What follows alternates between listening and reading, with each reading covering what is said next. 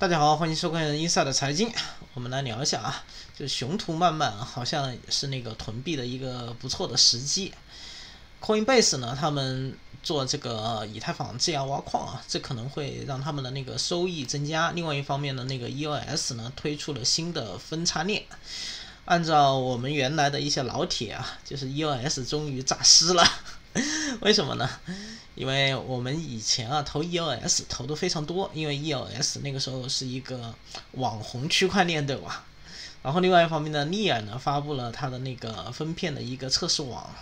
主网预计下个月发布啊。另外一方面呢，那个大姨父啊将对品牌进行大的一个重塑。好啊、呃，这是开始这期节目之前呢，欢迎新朋友订阅我们的频道啊。呃，视频底下有个 O K X 的一个注册链接，有需要的老铁可以注册一下，手续费八五折。然后呢，呃，我们首先来讲一讲那个雄图漫漫啊、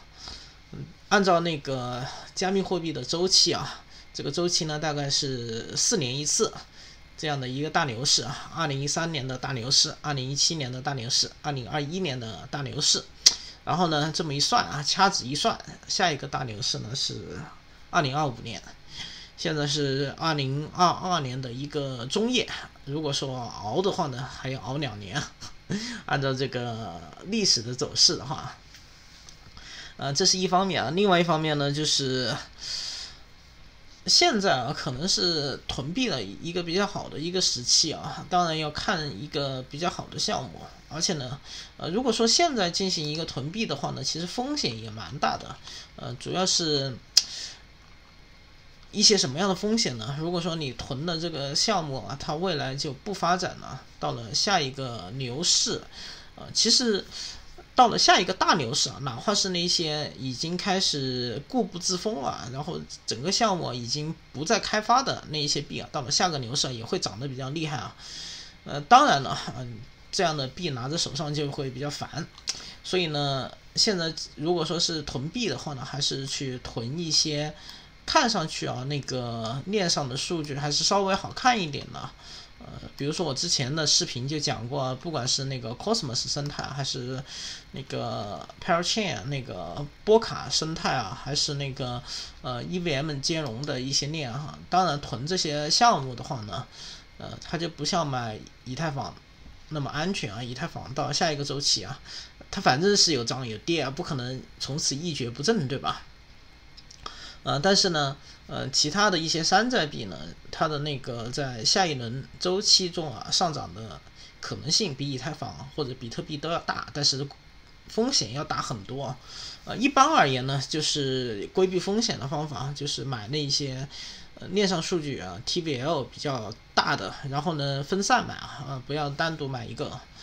然后呢，我呢就去做那个验证节点啊，质押挖矿这一块的。呃，其实呢，在熊市里面质押挖矿啊，就定投，有时候呢，呃，我们还是有一个问题啊，就是在牛市的时候管不住手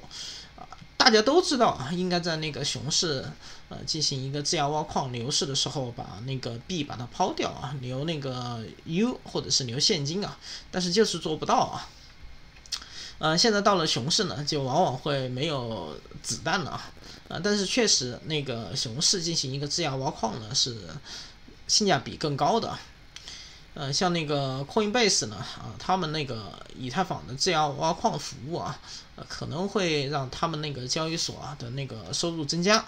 这个呢 ，Coinbase 有一个说法，就是他们以太坊占了整个百分之十五的一个市场份额。然后呢，那个 Coinbase 呢，在整个加密货币的布局里面啊，大概是百分之七，啊，这样的话呢，它有百分之十五的以太坊的份额，在以太坊合并之后啊，它的收入可能增加，啊，这样的话呢 ，Coinbase 的股票可能还是有一点点看头的，嗯，毕竟之前跌到了五六十美元，那跌得太狠了，对吧？另外一方面呢，嗯、呃，我们来看看那个。Genesis 啊，这个呢 ，Genesis 他们的 C E O 啊已经离职了，呃，这个是加密货币交易所啊，而且裁员百分之二十。我们一看这个消息就知道啊，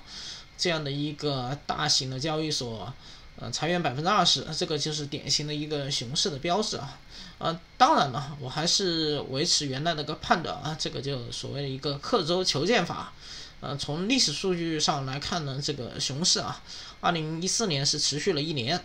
然后呢，二零一八年从那个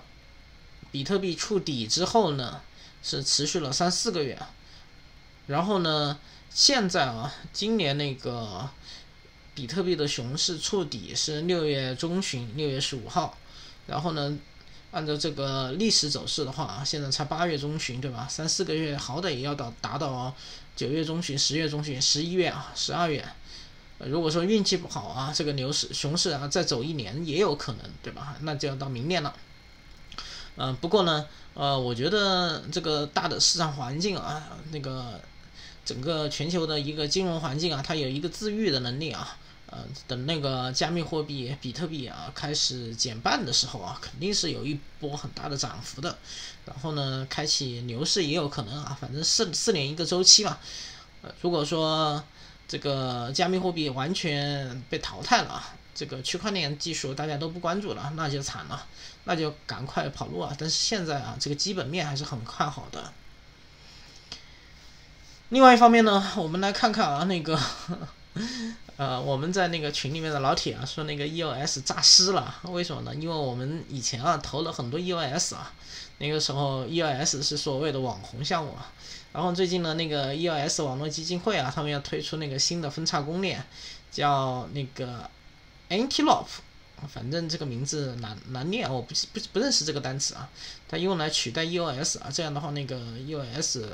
拉了一波啊。然后呢，这个 E O S 这个公链啊，应该也可能是一个 E V M 兼容的，嗯、呃，但是呢，它有那个 E O S 社群的人支持啊。但是这个分叉的话呢，开始可能不会好。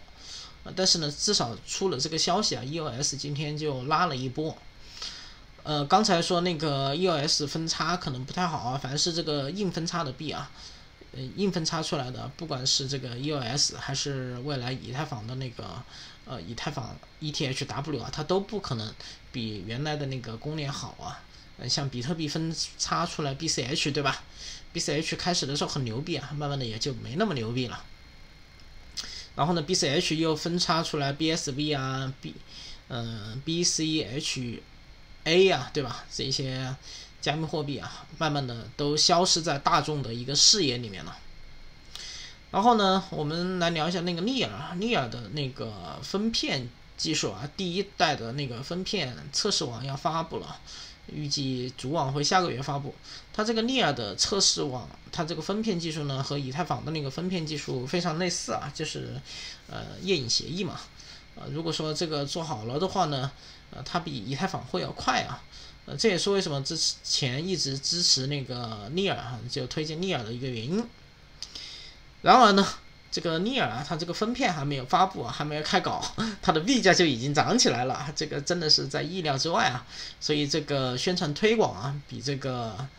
嗯，做加密货币项目啊，比这个技术更加管用啊。嗯，最后呢，呃，说到这个熊市整项目啊，就是不得不提这个大大姨父啊，他们要对那个品牌进行重塑，对 logo 啊进行一个修正。最近呢，那个大姨父可能也没什么人关注了，那个消息也不不怎么出了，主要的是那个呃 A C 走了嘛，对吧？然后呢，现在他们。 开始对这个项目进行一个重整，然后呢，大姨父搞得不好，那个 F T M 最近币价也不怎么地啊，但是 F T M 的链上数据和生态比较好啊，所以我还是囤了不少的 F T M， 呃，不只是那个 F T M 啊 ，G L M R、Cava 啊，还有那个 M O V R， 各种各样的山寨币啊，呃，都是 Cosmos 和那个波卡生态啊，呃，还有那个以太坊兼容项目里面。 不是最好的项目啊，但是里面 T V L 最好的，呃 ，Kava 的话呢，主要是 Cosmos 里面那个，呃 ，T V L 最多的，然后其次是那个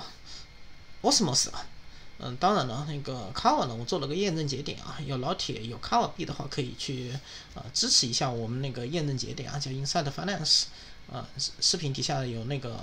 呃手顺啊，就是有那个操作的一个方法，大家 Kava 币放在交易所里面啊，币安的话，呃，好的，好像也就百分之十的一个年化收益啊，去那个钱包里面质押啊，那个收益高一点啊。好啊、呃，这一期呢就聊到这里啊，欢迎大家关注Inside的财经，欢迎大家点赞、订阅、小铃铛，拜拜，再见。